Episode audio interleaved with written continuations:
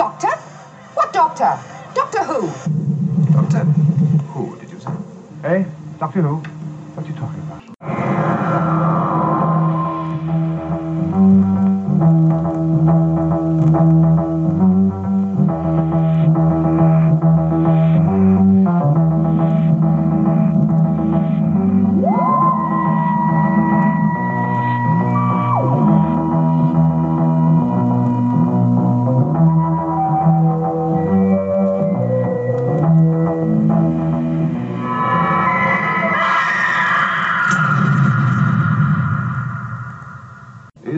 Gibberish, or do you really know what you're talking about?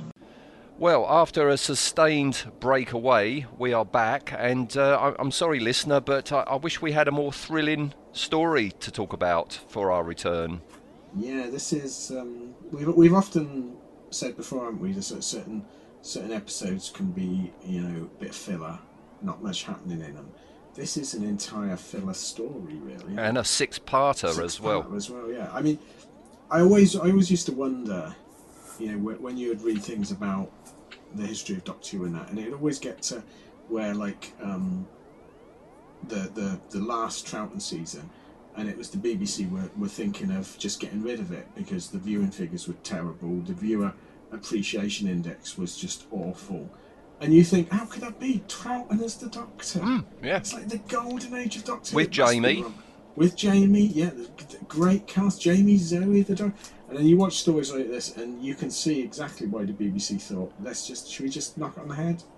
This is, this is typifies to me sort of most of the last season in that it's, uh, we've got to fill a slot Yeah. and that's the be all and end all of doing it. No, I can't imagine anyone had a burning desire to tell this story. I can't imagine anyone had a burning desire to to do their best acting in it. This is literally this is the equivalent of of working on a till in Lidl. Yeah. But what makes it even worse is it's written by Robert Holmes. Yeah, I, I wonder how much is Robert Holmes. Oh, oh, is there some talk that Well, d- d- I think this, the the scripts were rewritten quite a bit, um, because like you, you'll occasionally get flashes of Robert Holmes. There's the occasional line that you go, "That's Robert Holmes," but yeah, I I because I'm pretty certain that this wasn't meant to be a six-parter. Oh, that would Um, explain a bit. Yeah, and I, I've got the feeling this is probably a Robert Holmes uh, did a story outline, and then it's been extrapolated from that. So there was a treatment by him with Yeah. maybe a few, you know, setups, maybe a few lines, Yeah. and then somebody else came along. Yeah, and it's just it's it's so boring the the script. I was I was watching this and I was thinking, what does this remind me of? And I don't know whether you've ever seen it. And it's the 1950s German Flash Gordon. No, no, never seen they, it. they did a TV series, and it was it was rubbish to be honest. It was it was like this. It was just plod, plod, plod, go from one location to another. Um, this is what this reminds me of. There, there's no there's no urgency in that in this. And, and and while I was watching it, I was you know we, we did the thing where we were uh, looking at could could a could a Blake Seven story be done in Star Trek? Could a Star Trek Yeah. story be done in Blake Seven? And this would be this is almost Star Trek, but done the wrong way. Hmm. Because you could you could use this script, and instead of the uh, the the space security people, that's the Federation. And you can imagine in classic Trek, I mean, they had a few stories where you were on a mining planet and they were Yep. dressed as mine. You know, you could picture this as Star Trek, but done in the manner of a 1930s silent sci-fi film. Yeah.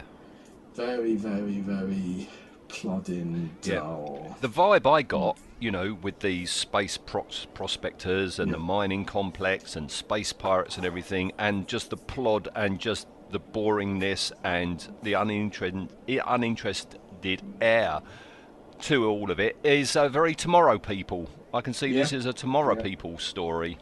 Yeah, you, you could see that as this, or even a, a, a sort of third season Lost in Space. What, what's really weird is I don't know why it's called the Space Pirates because you, you see something called Space Pirates, and you expect something like the Pirate Planet, don't you? S- pirate tropes in space. And it's not. It's prospectors and boring claim jumping. It should be In s- space. space cowboys. Yeah, yeah, yeah. Um, yeah, space claim, space. Uh, I don't know what. Yeah, space cowboys, space hillbillies. Um, and it it's so sort of non-interesting, but Well, yeah. also it looks awful. Well, yeah. All right. Before we talk about that, right? Your history with this story. Did Yes. you have the Target novelization? Had you read that before you I- finally the, the internet I came along and had you could see it? I had it, but I because I think it was one. There was some I can't remember what the problem is with it, but there was something where it didn't come along till very very late in the target run. So by that point, I was buying targets to because I was a collector, and I don't think there was any burning reading. I think it was it was one of those. Uh, sort of I'll buy it and I'll think I don't ever remember reading it. I may well have read it and don't remember it because it's such a boring story. But I got a feeling I'd never read it. I think you would to make an interesting novelization, you would have to basically just change everything. Yeah, yeah. Um, I mean, my my history w- with it is I didn't know anything about it. I knew it was a lost Yeah. one. I'd seen the stills of Caven, you know, the bad guy Yes. in in that silly medieval clunky space helmet of his, his studded space helmet.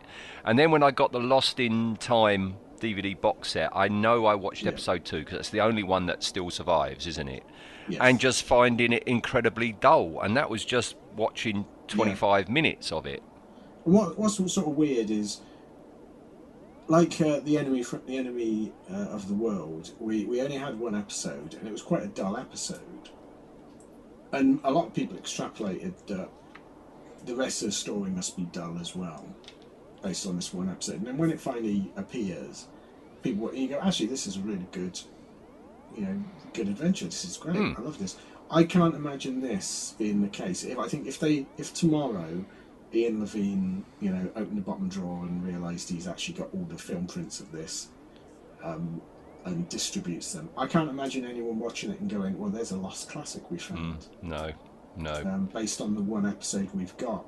Um, I can sort of see what they were aiming at. I can sort of see what they were going for, but because because the I think I think the I don't know whether you've got any behind the scenes on the the, the genesis of it, but the, the, the, the fan story that's sort of well known is that someone at the BBC, one of the high ups, was looking at Gerry Anderson's stuff like Thunder Mhm. And going, "Well, what the hell? How can he do that? And we're producing, you know, the the effects that we're doing.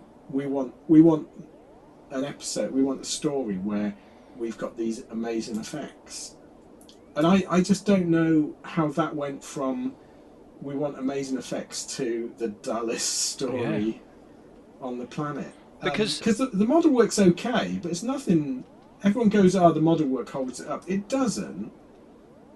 It's okay. I They're like nice the designs, yeah. but we don't really know the execution, do we? I, I do have No. information on the model work um, in behind the scenes, but when you consider this is 1969 and you say Gerry Anderson, and by then, you know, he had gone through all his Supermarionation shows, he had just finished Joe 90, they were Yeah. gearing up to going to live action for the first time with UFO, you know, 2001 had came out, uh, come out Yeah. the year before. Planet of the Apes was out. You know, you see all these things that you know are elsewhere, and then you get Doctor Who's space opera of the space pirates, and oh, good grief! Well, Doctor Who's never in its entire history been good at space opera. Um, but yeah, like the, the, the effects shots we do see, they've gone down the. Well, 2001 did it by putting music with no sound effects and things. Mhm. And they've gone down that route, but they've chosen like the worst music in the world. You know, 2001 is like a ballet. It's Yes, like a yeah. dance. You can, every, the music matches perfectly, even though it wasn't what he was going to use originally. Um, but this, the music is just terrible. Um, then they've gone, well, let's try and, you know, um, the Apollo missions are in the news because lest we forget, this is the year that we landed on the moon. Yes. You know, so Apollo was massive and space travel, and I think there must have been a, an element where they went, well, real space travel. We can see on the news that real space travel. Uh, it takes forever to get anywhere. So let's Let's have a story that takes yeah. forever to get anywhere. But but while that's sort of, I think that's possibly laudable in going. We want realism. There's a. It's called drama. Yeah. You know what I mean? There's there's a reason that when you you know when, when you do a cop show, if someone's got to fly to Los Angeles, you don't have a three-hour scene of them stood in the airport No. Looking at their watch, drinking a coffee, queuing up, nipping to the toilet. You know, there's well, well done. You wanted to show that space is big, but this isn't the way to do it. No. So it's it's been a plod for us, Yes, hasn't Yes. it? it? It's a very boring story. it's six episodes. It's on the internet on the Loose Cannon site. You can watch it, but this is very rare in that it's a uh, a Doctor Who story that doesn't have the telesnaps. Yes. So the Loose Cannon version is just stills, What? which what, change occasionally, and that Yeah. made it even more of a plod. Yeah, I mean, re- uh, you know, these um, uh, like reproduction ones, they're they're they're hard to watch anyway. Yes. Because because it's not a visual. It's not what's Yeah. happening on screen. it's a Exactly, recreation. You've got Caven, his head superimposed on on a different Yeah. body from time What- to time. Yeah, so it, it suffers from that, but I don't think, I don't think it, like say, if we found it, you'd suddenly go, oh my god, the direction was amazing. How did we miss that? Um, and the other thing that if, if you want actual to get some fun out of this story, um, look at all the other recreations of it, because because there's hundreds of them on YouTube. Oh, I've only watched the uh, Oh, loose it's cannon. hilarious. Some some of them are just bafflingly bizarre, where people have you know they've got episode two, so they'll almost like make um, Captain Pugwash style Oh no. marionettes and that, and one of them is using. Obviously, whoever did it, and they- these are fan produced. I'm not going to rag on them too much because they take a lot of effort. But one of them is they've tried to use um, 3D CG, uh, CGI renderings that you obviously get free on things. So, like a spacewalk is this 3D CGI rendering of like a NASA astronaut walking in space, Oh, and yeah. none of it matches. But that's the I think that's the only way you would get any any laughs out of this. Um, it, yeah, it's it's tedious. Well, let's get the tedium Yeah, underway, started, shall we? yes. So uh, I'm so glad I write notes as I go because Yes. it is so boring. Um, I wouldn't have been able to remember any of this. No, at all. I, I made. I don't. I normally don't do very detailed notes, but I've made quite a few notes on this one because yeah, you're right. It's literally it's one of those where ten minutes after watching it, you go, "What the hell happened there? What was? What did he do? What was the plot there?" Because there's virtually no plot, is there? Well, let's have a look, Yeah. shall we? So we start off with this this curious shaped spaceship. This Yes. spaceship with a pointy nose. Uh, that is un- an unusual design, I must say. Yeah, the spaceship designs are unusual and quite quite funky, and I like the fact that they've all got different names. Yes. So you got the V ship and the Dart and the Yeah. you know stuff like that. Um, but yeah, we it it start we we we meet straight away. This is the other problem I've got with this is that the the crew don't show up until over twenty minutes into a twenty three minute Yeah. episode. Um, so we're spending all this time with uh, the Space Corps, who are the most boring three people in television history. This guy Harmer, you know, the General Harmer, right? What is his accent? What is that? Is that I his real voice? I think so. I, well, no, I think they're all trying to do cod uh, American accents, and some of them work and some of them don't. Right. Um, but yeah, he, he he he's doing this very very weird. I don't know what you'd call it. Posh American. It's I mean, really it might be. South African. I don't know, but it's not a normal accent.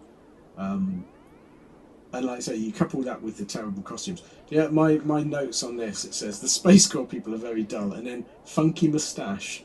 I presume that was that comedy actor. He's the guy who was in, Yeah. yeah, um, Doctor in the Doc- House Doctor and stuff House, like that. Yeah, yeah, yeah. I recognised Yeah. him from that. Yeah, with his He- like porn tash. Yeah, he was always the Lothario one. Yeah, You know, that Who was a bit dim, though. Yeah, yeah, but I do like his tash. It's like, hey, yeah, yeah, yeah. good work.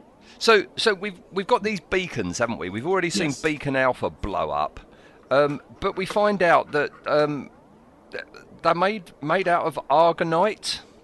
Yes, Argonite. This is the unobtainium of this story, isn't it?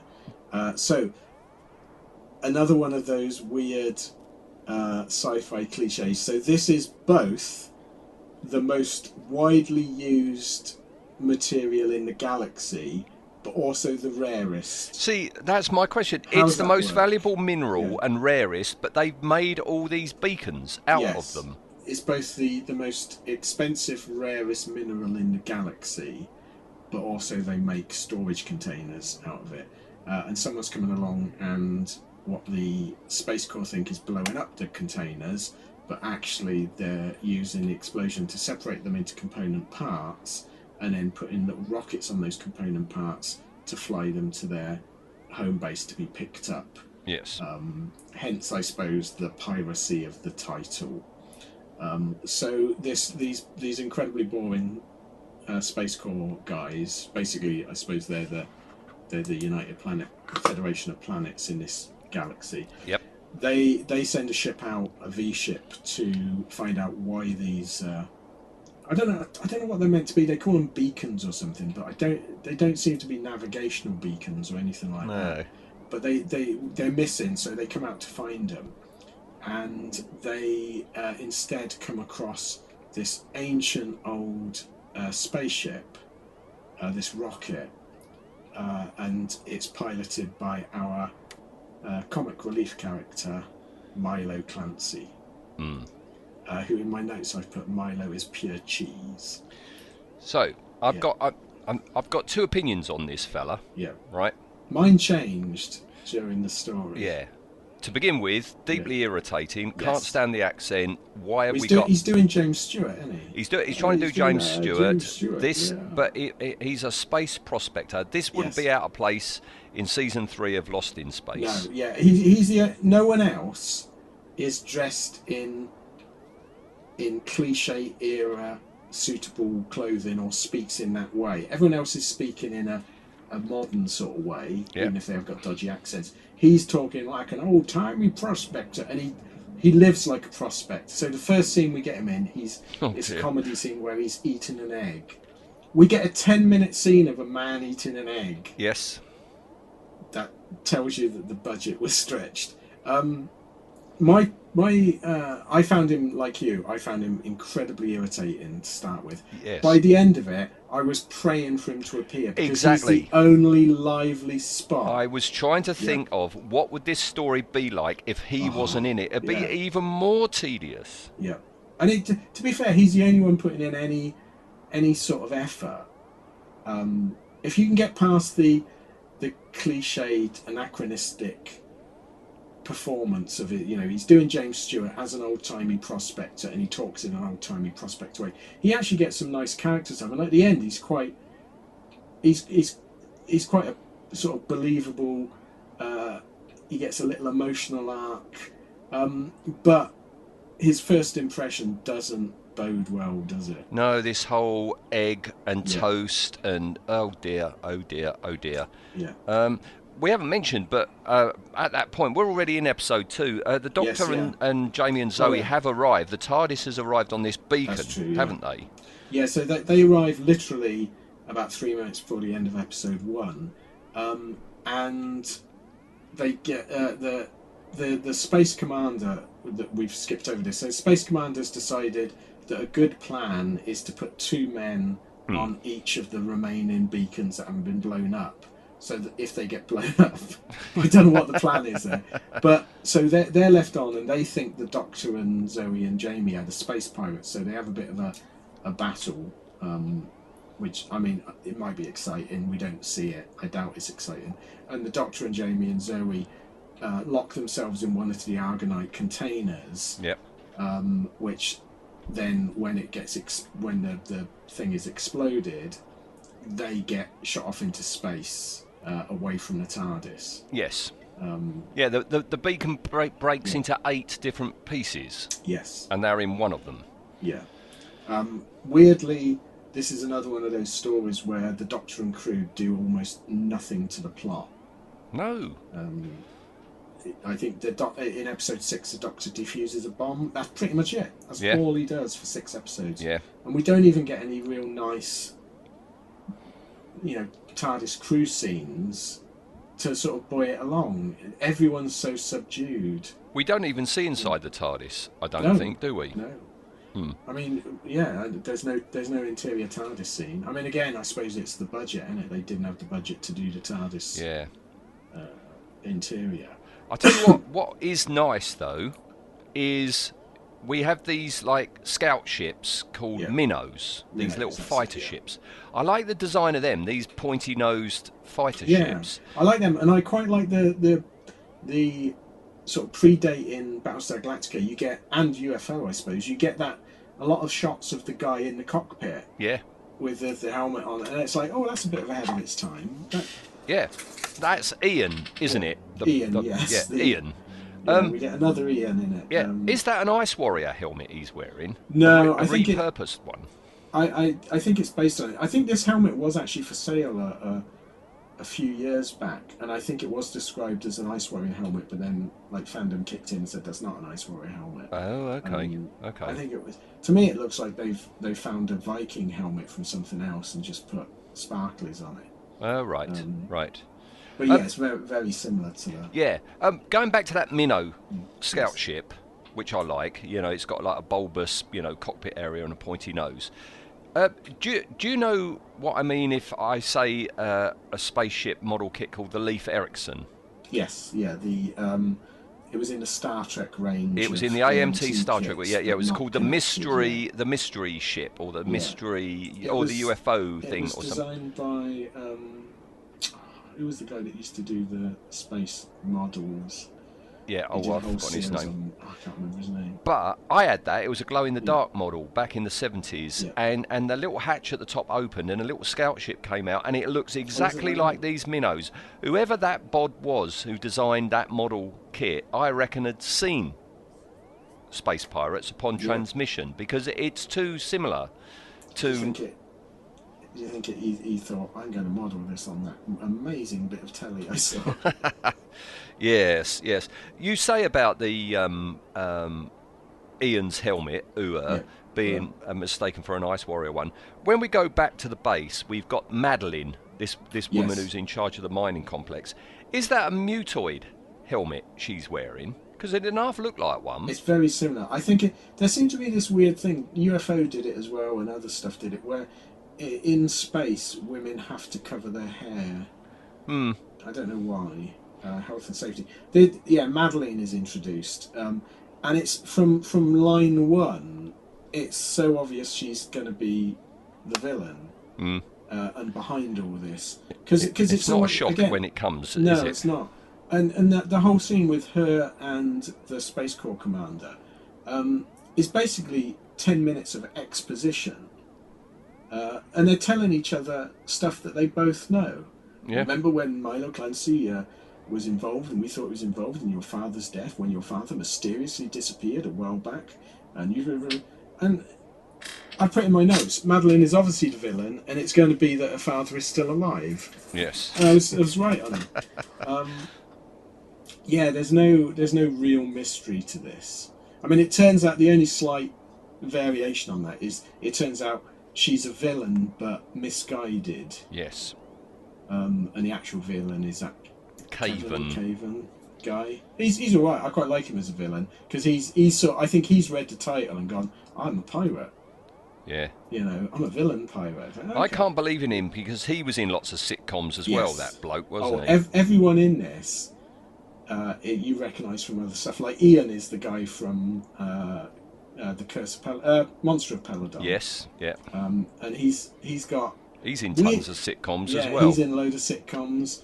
Uh, the yeah, the villain and his uh, sidekick are in sort of stock character, you know, they're stock actors from sitcoms. If only they'd have been allowed to be funny in this. All right, so episode two ends Yeah. with Clancy arriving on that bit of the beacon the Doctor Yes. and Co are in, and shoots Jamie. Shoots and, Jamie. And so he's like, "Oh, you've murdered him," and that's the cliffhanger ending. Yes. But he's only stunned. Bearing in mind, for the whole of episode two, the Doctor and company do nothing. So we get this interminable scene where the Doctor decides that if he magnetizes the Argonite, Oh yeah. it will be attracted back to where the TARDIS is. And they, this is long, long scene of, of just rubbish that even Troughton and, and you know Frazer Hines can't save. Um, where the Doctor does it, and oh no, he's got the polarities the wrong way around, so they're actually now worse off. And it doesn't really, it never comes into play that that's any sort of threat because immediately after that, Clancy turns up. Yep. Um, Yep. Yeah, he shoots Jamie, uh, but then it turns out he's only stunned him. And he Um, thinks they're the space pirates, Yes. but that then realizes that they're not. And so they leave in Clancy's ship, yes, don't they? Um, Which had a, it's got a girl's name. I can't remember what it's called, but but again, it's that. not yeah. uh, I can't remember. Um, and yeah, they're being pursued by the bad Very guys. slowly. Yeah, but but he stops the ship with copper needles. I don't Yeah. understand that whole thing about copper needles. It's it's a. I don't know whether they were doing like um, uh, we've got to have a sci-fi way of doing this. Yeah, he he launches copper needles, and that stops the other guys' ships because copper does something to their systems, and it's like. But the, again, it's like a ten-minute scene that goes nowhere because all it does is it's like we're being chased. Oh, we're not being chased. But imagine that over ten minutes of clunky dialogue. I've written at that point, God, Yeah. this is so boring. Yeah, it's just it's just interminable. Yeah, Um, yeah, I, I I had to watch these in chunks. yeah. It was so boring. I said before I press record, I had to watch five and six back to back this afternoon. I, I was almost giving up the will to breathe. You know, I just, I just wanted it to end. You know? Oh dear. Um, I've written next. More minnows are launched to find Clancy. Clancy's ship lands, and the Doctor and Co go off. Pirates are squabbling, and Yeah, that's pretty and much all that happens in that episode. Yeah, we get several episodes of the pirate squabbling. We do get my, the only the only dialogue I wrote down, which I laughed at, and I thought that's a that's a Robert Holmes one where where Caven's talking to his friend. He says, "We are discussing a space accident," and his mate goes, "Oh, where?" And he goes, "I haven't decided where it'll happen yet." Yeah, I no, thought that, that- yeah, that's Robert yeah. Holmes. That's Robert Holmes, and but that's one exchange. Otherwise, these they, they, they could be quite interesting because the you've got you've got uh, Caven, who is like a, a moustache twirling villain, but he's also quite vicious with it. It's like okay, that's interesting. Um, and then his mate is is a coward and doesn't really want to do this. And you could have some nice stuff, but it's just again, it's interminable. It goes on and on and on. It this does. bickering. And I'm, I'm, I'm looking at the time clock, Yeah. you know, bottom left, and it's like, oh my God, we're only at 14 minutes. God, Oh, yeah. my God, we're only at 17 minutes. But but Clancy and um, and the TARDIS crew, Clancy decides that the best place to hide out is going to be at the base of operations uh, of Madeleine, because which is the planet Ta, isn't it? yeah, the planet Ta, which is uh, because evidently everyone knows that they hate each other. So why would he go to her planet to hide? Mm. Um, but then, surprise, surprise, when they do arrive there, that's where the space pirate base is. Yes, and Who yeah, Zoe. seen that coming? Yeah, Zoe peers. It looks like Zoe peers through a hole in the wall when she sees the pirates Yeah. cutting up some of the beacon, and then they're found by Caven and a couple of guards, and they. It looks like they just fall through a wall. Yeah, Down a down a hole. pit, um, Hmm. and then we get an, another ten-minute sequence of them at the bottom of the pit. So it, it's like, uh, Jamie, have you injured yourself? "Oh, I might have. Stretch, stretch, stretch. No, I haven't injured myself. Zoe, if you injured yourself? I might have. Stretch, stretch, stretch. No, I haven't. And then the doctor works out. It takes forever to work out that it can't be just a pit, um, because there's uh, food plates or something there, and they would break if they were thrown down the pit. and then Jay, the doctor says there must be a lock here, and we get an interminable thing of thing, and then he finds a lock, and it's a sonic lock, and he explains to Jamie that this is all one scene. Yes.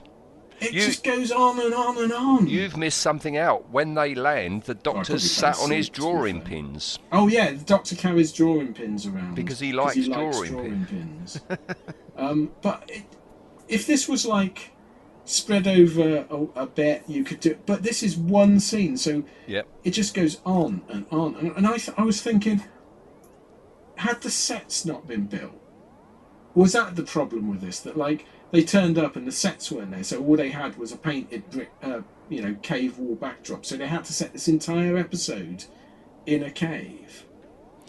I don't don't, know. know. I don't know. I have written interminable padding of the good guys getting underway, the pirates talking, and the doctor using a tuning fork. Yeah. Some sort of almost battle. The pirate ship is disguised with a stripy condom on its nose cone. That's what we see. We see Yeah. the ship putting on some sort of disguise by having a stripy nose rather than a non-stripy nose. Yeah, because that's how you uh, that's how you recognise spaceships in space, and it is visually. Hmm. You know, they don't have any sort of transponders or names or anything like that. You go, oh, hang on, that, that ship's got a moustache. It can't possibly be the one That would have been quite good if they had put a moustache on it oh, and a pair of, um, you know, glasses. And then at, at some point in this interminable nonsense, I can't remember. I think it's the next episode. We might have changed episodes again. Um, so the Doctor uh, comes across Madeline's father. Oh no, that's the next episode. Is that next? But he's he's still alive. Surprise, surprise. But Madeline doesn't know he's alive, even though he's living in the room next to her office. Yes. Well, she did- did ordered she that room sealed anything? up. Yeah. She ordered the room sealed up when she thought her dad was dead.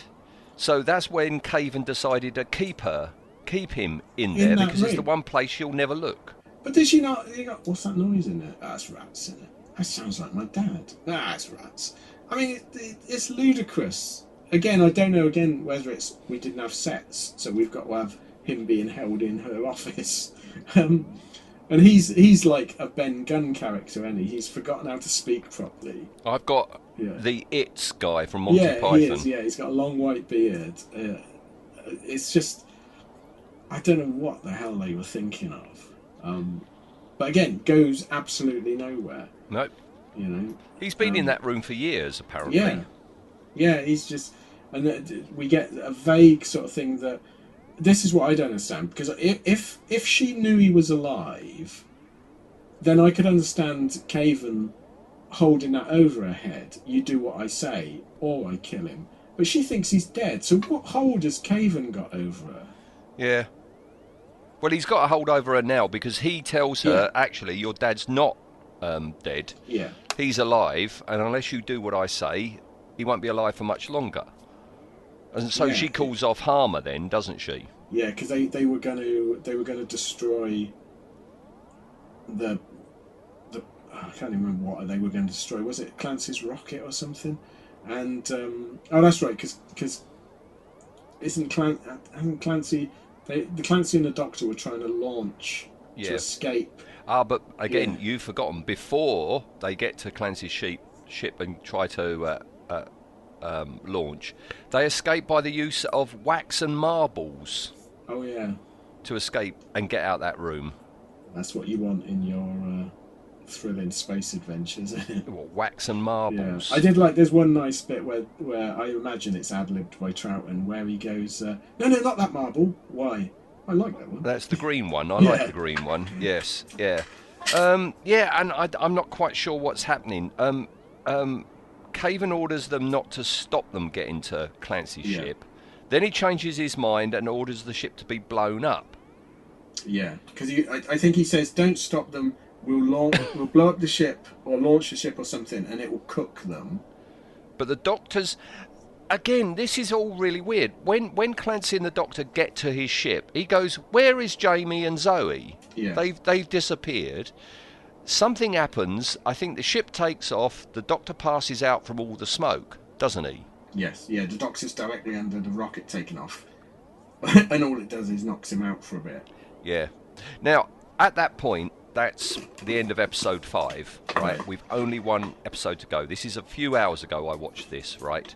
And I took a break and I went into the kitchen and um, I made myself a coffee to keep myself awake. Yeah. And uh, my wife was in the kitchen and she didn't watch any of this with me, but every so often she would walk past, right? And I said, only one more episode to go. go. And she goes, it's awful. This is her quote. I wrote it down. I, I sat back down, and this is what she said. She said, it's awful. It's just a load of screeching thesps. Yeah, that's true. Yeah. Sums it up, really, doesn't Yeah. it? Yeah. Well, one one famous actor described theatre work as shouting in the afternoon, didn't he? And I think this is screeching in the afternoon. Yeah, yeah.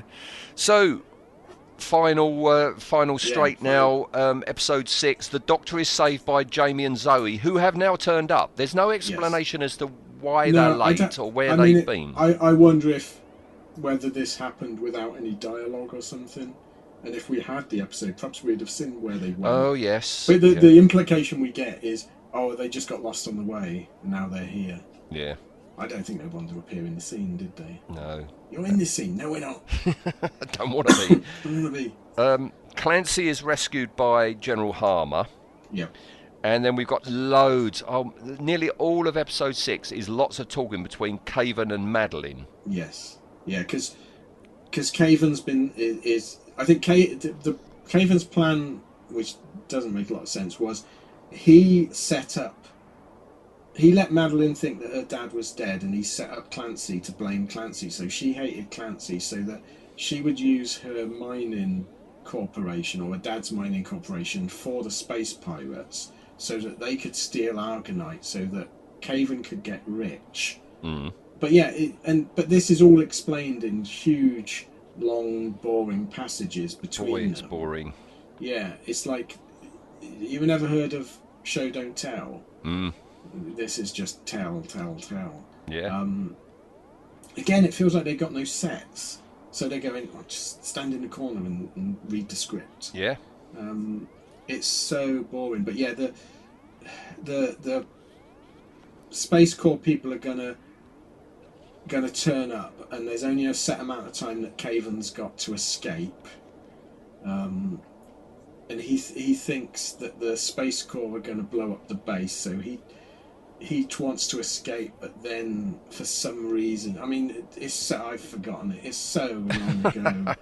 My brain's wiped it. Something to do with Clancy's up in space, and the Doctor has to talk him through in interminable detail repairing his ship.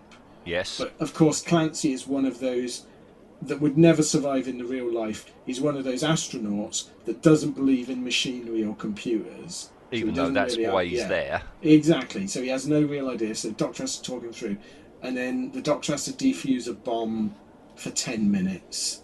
Um, and we don't know. We don't know what he's doing. I mean, it might be clearer in a live action version, but it's not like he he says, "I've got to do this, this, and this." He's just doing something. With this Again, it might just be a visual yeah. thing, and yeah, it might be better it- on the visuals. But after about ten minutes of silence and him cutting wires and things, oh, I've, I've stopped the bomb. Um, but then the Space Corps blow up the pirates instead. Yes. I can't remember how. I'm sure I've- something clever I've, done. I've put interminable bump ending in a minnow shooting Caven's ship. Yeah. And my the only thing I like about the ending is um, that like the Space Corps go, oh yeah, by the way, Madeline, you're going to prison, woman, because you're the villain, and the fact that you, you know, you turned around at the last minute, yeah, you're going to prison. Yeah. I thought, oh, well, that's I like that. That's because normally the they would go, oh, you don't worry about it. It's like, no, you you you you've stolen all this stuff and killed all these people. You're going to prison, woman. Yeah. Um, I like it said Milo says that he'll speak out at a trial. Well, that's condemned her, isn't it? Dag nabbit, this woman's for innocent. Oh, it's what a strange story. It's bizarre, isn't it? I, I don't know. It feels like one of those stories that was written in the 1950s, or a, a treatment was written in the 1950s. It was left in a drawer. They were desperate, so they pulled it out and goes, "Well, this hasn't got the doctor in it. Oh, I'll, I'll, I'll bung him in somehow." And they've sort of shoehorned the doctor in doing nothing. It's so unlike Doctor Who. a- an, an awful lot of the reason why you know the Doctor and Zoe and Jamie aren't there was they were also making the war games at exactly the same Oh, time, right, weren't they? So that's why they're not not in it for much. And I can't believe that this story Yeah. is immediately before the war games. Yeah. I mean, you couldn't get two more you know jarring you know Patrick I- Troughton stories. Yeah, I um, I, I, I just even if they found it tomorrow, I'm not entirely sure I'd go and buy it. What about a animation killed the scene. recreation? No, I don't care. Don't animate it. It doesn't. It, you're not bringing anything to that game. No. Um, I don't I- know how you would polish this. I would like to see it. Yeah. Yeah, I, no, I'm, I'm not bothered by an animation. I would like to see it if it was discovered to just see if if yeah, just see if it. if we get more out of it visually. Because what what's weird is like there are there are boring, you know the the the the the budgetary reasoning behind going to six episodes and seven episodes in the Troughton era was was terrible and almost killed the series. But usually you've got like uh, a, an interesting monster. Hmm. You know, like the Ice Warriors. It's an incredibly dull story, but you've got the Ice Warriors. It's you know like Yeah, the Macra Um, Terror. the you know. Macra Terror, yeah, yeah. you've got an interesting monster to key on. We've got nothing interesting in this. Having human villains in a boring story like this, you know, at least Enemy of the World, you could hang it off of Troughton playing two parts. Yeah, that's yeah. interesting.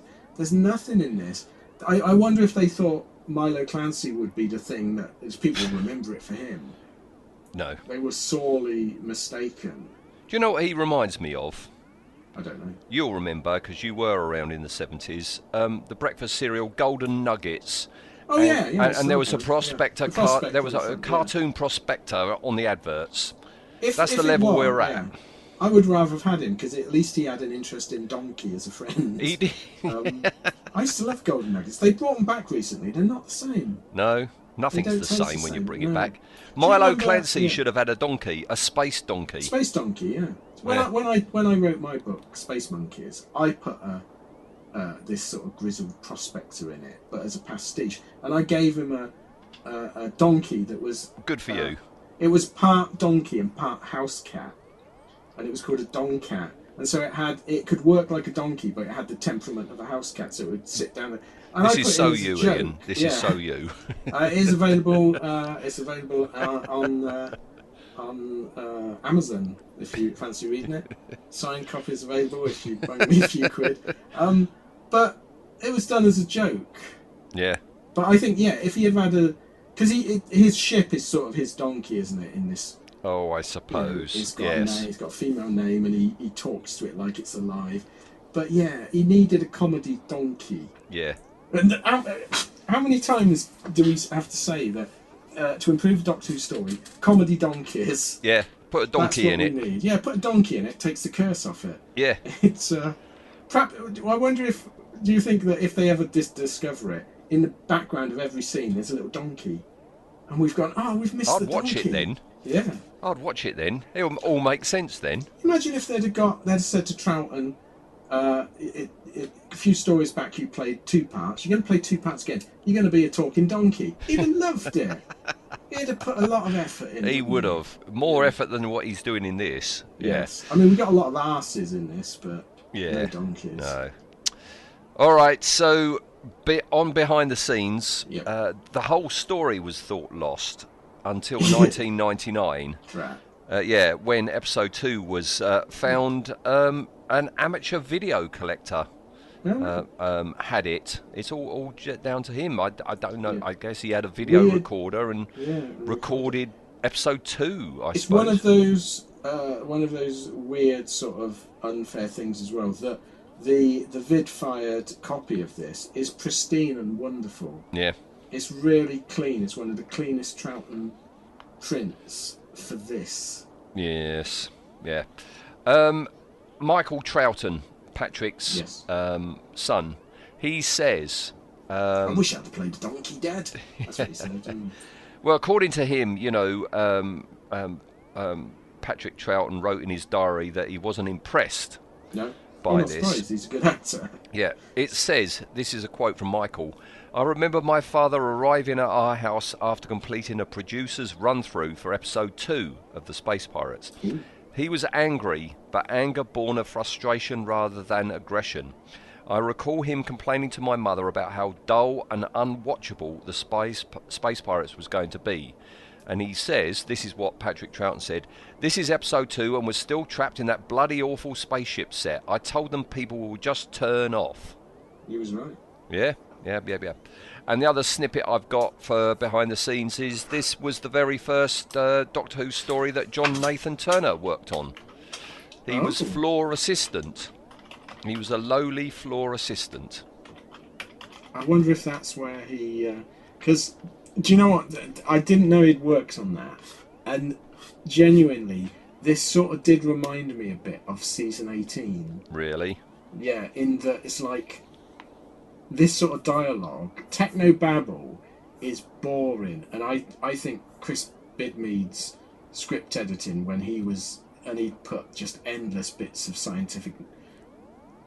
I, we call it nonsense, but it was meant to be accurate, I suppose. You you've got to um, you got to have something else to watch in it. It's it's so dry. Yeah. Yeah. Um, other information I've got on this story comes from this little uh, Doctor's Effects book, which I refer to from time to time. First uh, snippet I've got is from Dave Harford, one of the special effects boys. He says, I distinctly remember John Horton making a winged bird like spaceship model for this story. I think he's talking about the Minnow in that Oh right, yeah. because he was using poured wax for one part of the ship uh, of the craft's construction. I also recall that we nicknamed this spaceship the Levinator to annoy John. The name referred to Richard Levin, who was in charge of the design department at the time. John was trying to win Richard's favour in order to gain promotion from an assistant to a full designer. Right? That's the first bit I've got. Second bit I've got is from the uh, the wonderful, sadly underrated Ian Scone, Scoones. Almost said Scones. All right. He said, "Are you ready?" Say scones. scones, yes. So, um, Ian says, not too long after we had completed work on the Battle of Britain, that that places this story in, in context, doesn't it? Straight after Battle of Britain, he says, I remember Les telling us that we had a Doctor Who model shoot coming in. I think that came about by Les having a few drinks with Jack Kine and persuading him that Bowie Films could be f- as financially competitive as any other BBC contractor. So my first involvement with Doctor Who was as a contractor while still working for Les. Right.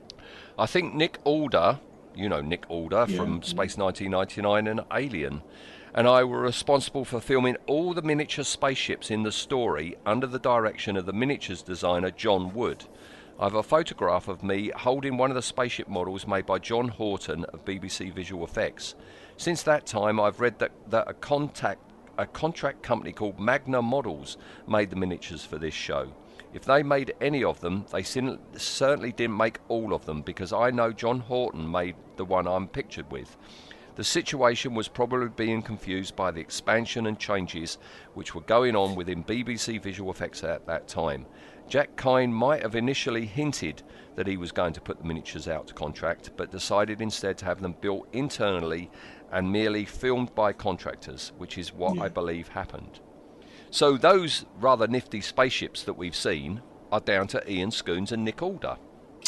There you go. That's rather That's cool. why, yeah, that's why they look better than we normally get. Yeah, yeah, yeah, Um, yeah, yeah. That's cool. That I've just um, just brought up the uh, viewing figures because I thought I wonder. So this this is baffling. So episode one got 5.8 million viewers, Yes. which is for this. I mean, it might sound a lot now, but uh, for this era, you uh, Hartnells were regularly getting 10 to 11 million. oh, so it was uh, right down. Yeah, so it's right right down. This is this was deemed not good viewing figures. Um, episode two goes up by a million, so six point eight million viewers. So people watched What episode after- one and must have told. Yeah, but Clancy people, hadn't arrived in episode one. That's true. Yeah. So that that's weird. And then episode three, six point four. So it fluctuates a little bit downwards. Uh, episode four goes to five point eight. Episode five, five point five. Episode six, five point three. So there was a core of much like the 80s, there was a core of fandom, or fans of the show, so the fandom hadn't really started at that Mm. um, watching this. But realistically, no one else, no casual No, viewers. no. Um, and it lost viewers as it went on. So Troughton was perfectly correct when he said people are going to switch off Yeah, yeah, in droves. yeah. Um, last quote I've got is from Steve Drewett, who was one of the effects guys at, Yeah. on Doctor Who, went on to work on Blake Seven. He says, uh, whilst I was with Magna Models, which is the company Ian Yeah. Scoones mentioned, the company were contracted to provide some set dressing for use on Doctor Who. I made some big computer props to be used in one of the last Patrick Troughton stories. He's talking about the space pirates. These computers were made out of large metal filing cabinets. So you want a computer, get a filing cabinet, cabinet, yeah. and add two reels of tape which intermittently spun backwards and forwards. With hindsight, you realise that what you visualised for the distant future during the late 60s was quickly superseded by real designs in the late 70s. Back then, we really thought that a computer the size of a filing cabinet was a futuristic vision. Yeah. And that's true, isn't it? Yeah, yeah. That's all we get is uh, same same as in Anderson's stuff. Yeah, computers are large and they have those reel-to-reel tapes going backwards and forwards. I saw a photo um, a few days ago of a computer hard drive in the 1980s, so it's even later, that w- was a one gigabyte hard drive, and it's like the size of you know, you know, almost a car, and yet we've it? got that Yeah. on our phone now. You know, I got a USB stick here that's uh, 16 gig. yeah, So yeah, it's it, yeah. no one got that right. that things shrink. You know. Yeah. Okay, right. Here we go. We've got to uh, vote on the design and effectiveness of Caven and Co. Yeah. And Madeline, I suppose. Shall Yeah, we do yeah, them all together? Let's lump them do- into one, Yeah. one, one number. So Go on. do we do we, is this uh, This is design. design only. Um, I, d- I don't mind what Caven's wearing because it's just a standard black. Yeah, but what about that helmet with the Yeah, I don't I don't like any of the helmets people are wearing. I don't like any of the uniforms. I don't like her hairstyle.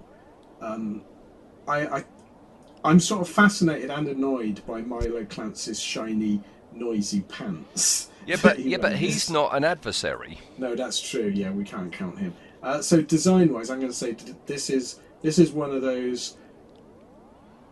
I think fairly rare where in Doctor Who they didn't go far enough with it. Like like the Ice Warriors, I quite like those weird futuristic Yeah. designs stuff like Yeah, that. oh, they were lovely. Yeah, they were good. But this is just again like the rest of the story. It's dull. I'm going to give it a three. For A design. three. Yeah. I gave yeah, it we're a not, one. We're not, you get a one. That's pretty good. Um, yeah, because we're not talking about the ships or anything. No, no, no, If it, it's if just it was them. Doctor Who model work. Yeah. That's the next podcast. Doctor Who models. Yeah. Yeah. Uh, all right, that's a two for design. How effective are Caven and Madeline and Uh, Co? I think Caven. He started off all right, but he rapidly. He just he's got so much bickering. There's no depth to him. Madeline was just a total waste of effort. Yeah. I mean, the, the, I don't know who the actress was. She didn't seem particularly interested in the part. And like I say, her first scene, it's like, well, you're obviously the villain, and your dad's obviously alive. It's just awful. Um, I'm going to go down to your one for A effectiveness. one. Oh Yeah. my goodness, I gave him a three. Oh, there we go. Oh, so Okay, we, we so that's another two. So that's a two. Yeah, A final um, tally of a two. All right, and that and it, puts it is a right steaming pile of two. of yeah, Yeah. they are number two. The other number twos in that caravan are. Yeah. Oh boy. Yeah, would This- we would we rather watch any of these other ones than this one again? Well, here's the, yeah, yeah. It's a very busy caravan. yeah. Number two, uh, mess store. I'd rather watch Twin Dilemma again. Okay, the humans-shaped Gelf. Yeah, I'd rather I'd rather watch them again. Okay, the big head version of the Malus. Now we're getting to slightly dull, but Yeah. mm, okay. hmm Then the dragon from that Sylvester McCoy Oh, story when they were trying to do Alien. Uh, Plasmatons. Oh, that was um, Time Flight, wasn't it? Yeah. Yeah, they were crap. Yeah. Uh, the Xeraphin with Uh, an that was X. Time Flight as well, wasn't it? Yeah. That was, that was the uh, Vic Reeves, the Ponderers, Yes. Those grey, grey guys. Yeah. Oh no. Yep. And um, yeah, the male version of Eldrad.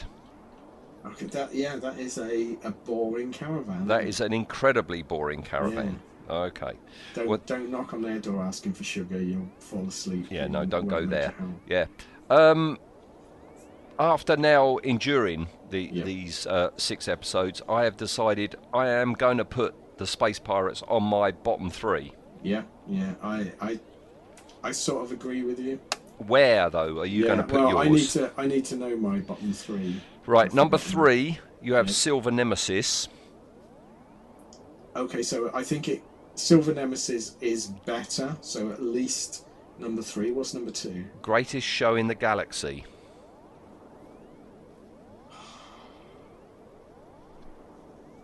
It's shorter. What's my number one? What's my worst? Ghostlight is your number one. I'm going to put it at number three. Okay, okay. That's exactly where I have put Yeah. mine. Um, so I get rid of Paradise Towers Okay. to put the I'd Space rather Pirates watch in. Paradise Towers again. Because this suffers from, to me, is the worst sin possible. Is is boring. It's incredibly boring, and our regular cast are barely in it. yeah, yeah. You know? you could, you could almost, if you were, if it existed, and you were a wily editor, and you thought, uh, Doctor Who's dead. I'm going to, uh, I need to get some money out of this. You could release it as a standalone film, just trim in the Doctor Who parts out, couldn't you? Yeah, Pretty much. like you say, the only thing he does is defuse a bomb Yeah. at the end. Yeah. Well, I didn't think this would happen. For the longest time, you and I, our bottom threes, have all been been steady, yeah. Sylvester McCoy. Yeah. But now we've got a Patrick Troughton in there, both of us. Yeah. Wow. Do do bad Doctor Who stories equate to the bagginess of the Doctor's trousers? Maybe that's what it is. The Yeah. bagginess factor. Um, If Doctor number 15 is wearing skin tight trousers, well, because you know what, if if you know if you put a gun to my head and said you've got to choose one of you you've got to choose two of those bottom three to watch and one not to watch um, I'd probably watch the other stories because Yeah. a they're shorter um, and b they're they've got occasional some elements that you might enjoy yeah, yeah. um, but yeah, it, this one doesn't offend me like some of the you know the, the other two do. No, I think they, they th- that's why they were on our yeah. bottom three Yes, because yeah. they just annoyed us, and Yes. irritated us. Yeah, Whereas this one is just incredibly boring. yeah. This is this is the, this is like you're in a cinema and those other two stories are sat behind you, kicking your chair. Yeah, So, Fucking hell, you're annoying me. Whereas Space Pirates is sat next to you, mouthing the words and telling you the lines as they're going to happen. Yeah. It's so just boring. pissing you off. Yeah. yeah, yeah. So either way, um, who would have thought a Troughton would have ended up on it? I, I, I couldn't have predicted that. No. So our bottom threes are exactly the same. Our number threes are the same, but uh, we've got our number one and two Reverse. switched round, which is uh, a great show in the galaxy and Ghostlight. Which is is fascinating to me because although we've got very very similar tastes in a lot of stuff, I think we've been we've had different views of Doctor Who. I'm Mm, definitely we've got different favourite Doctors, different, but we've we've agreed that these ones are just awful. I mean, does that? It's a very small pool to to draw figures from, but. To me, that sort of suggests they probably are awful. It's not just our Yeah. personal taste. I mean, Yeah, what- but what we haven't gone through all of New Who yet. No, that's true. That's true. I'm um, I've been I've been sort of talking on Facebook and things like that with with different things about New Who, and I'm struggling with New Who. Mm? I'm I'm really struggling with any enthusiasm for us to do New Who when we get back to it. Well, it's it's somewhere off in the distance right It now, is, yeah, but we've uh, got a little bit of time. it, it's down to you now, Ian, to Yes, actually yeah. get us out of this, uh, um, you know, lull of boredom. Um, who are we um, looking at next time? Well, what what if I uh, what if I said this to you? Om mani padme om om mani padme That was going to be my next John Was? Pertwee. Oh, no. You're talking Planet of the I Spiders. am indeed. Yes. Oh, brilliant. That- That is a tonic. That is great to hear after the just tedium of, the- Yeah, the uh, of- watching this. Oh, oh, brilliant. Yeah. I'm glad you chose that. Oh, Yeah. oh, excellent. Yeah, I don't think that would be quite as much of a chore to watch, will it? Somehow. This is a story where I can't I, I can't think of any other time in my Doctor Who watching when I was little where I can remember any other time where watching Doctor Who for me was a, a singular experience. I watched it alone. My brother really wasn't into Doctor Who. My sisters certainly weren't, and so I watched it alone. But this, Much like you do now. yeah, this story I can totally remember at school Yeah, on the yeah. Monday. Everyone in the school doing the old chant thing. Yes, yeah. I, I can remember this one very, very clearly from the first go round. Um, I remember everyone talking about the spiders, everyone, and then obviously the regeneration scene was just everyone talked about it. Yeah. Yeah. Um, it, it is weird what bits stick in the public consciousness, and I think the spiders did, didn't they? Much like the the maggot, because everyone it's, it's the old Friends thing, and it is the one with the maggots, and this Yeah. is the one with the spiders. One with the spiders. No one ever says it's the one with Gareth Hunt in it. No. No, Or Benny from Crossroads. or Benny from Crossroads. We'll uh, we'll have to actually decide whether Gareth Hunt is Cockney rhyming slang or not after watching this. And that's when we do New Avengers in That's character. true, yes. Yeah, yeah. oh, excellent. Oh, that's a good choice. Thank you, Ian. Oh, And no, um, it I also means I don't have to we buy have it. Another dodgy one, could we? I don't have to buy one? it. Yeah. Oh, you've already got it. Oh, that's. Oh, good. of course. Yes, I yeah, got yeah. multiples of this because it, it.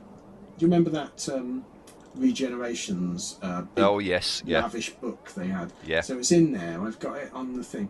Um, well, yeah. Is, is his last season been released on Blu-ray as well, or was it season? I don't know. eleven? Or was it ten? I don't know, but I don't. Yeah, I don't think it will. Uh, I I'll, will I'll save it for next time, but I can clearly, and again, it, it's rare that I can remember something from my childhood because it was so long ago, but I can clearly remember where I was when I watched the last oh, episode and my reaction Yeah. when the last scene in the Did last go, episode it. happened. I'm not watching this rubbish again. I'll, I, I, I will save it for next Yeah. time because I, I had a very strong reaction to what happened, but I'll This- tell you all about that next time. right, I'll look forward to Yeah. it. This is also one of those stories where you can smell the human villain, can't you? Because you know exactly what Lupton smells of. Oh, yeah. you know, old cigarette smoke and damp. you know. But brilliant. I think Brilliant. I look forward to that one. I think that'd be a good one. Yeah, and, and that's only in a week's time. Yes. Because we're kind of like back into into the schedule now. So, oh, thank you, Ian. I'm very No grateful. After the slog of the last few days of getting through this one, um, I'm really looking forward to this. Excellent. Good stuff. Good stuff. All right. Okay. See you next time, Ian. See you next time, listener. Thanks, Em. Cheers. Bye bye.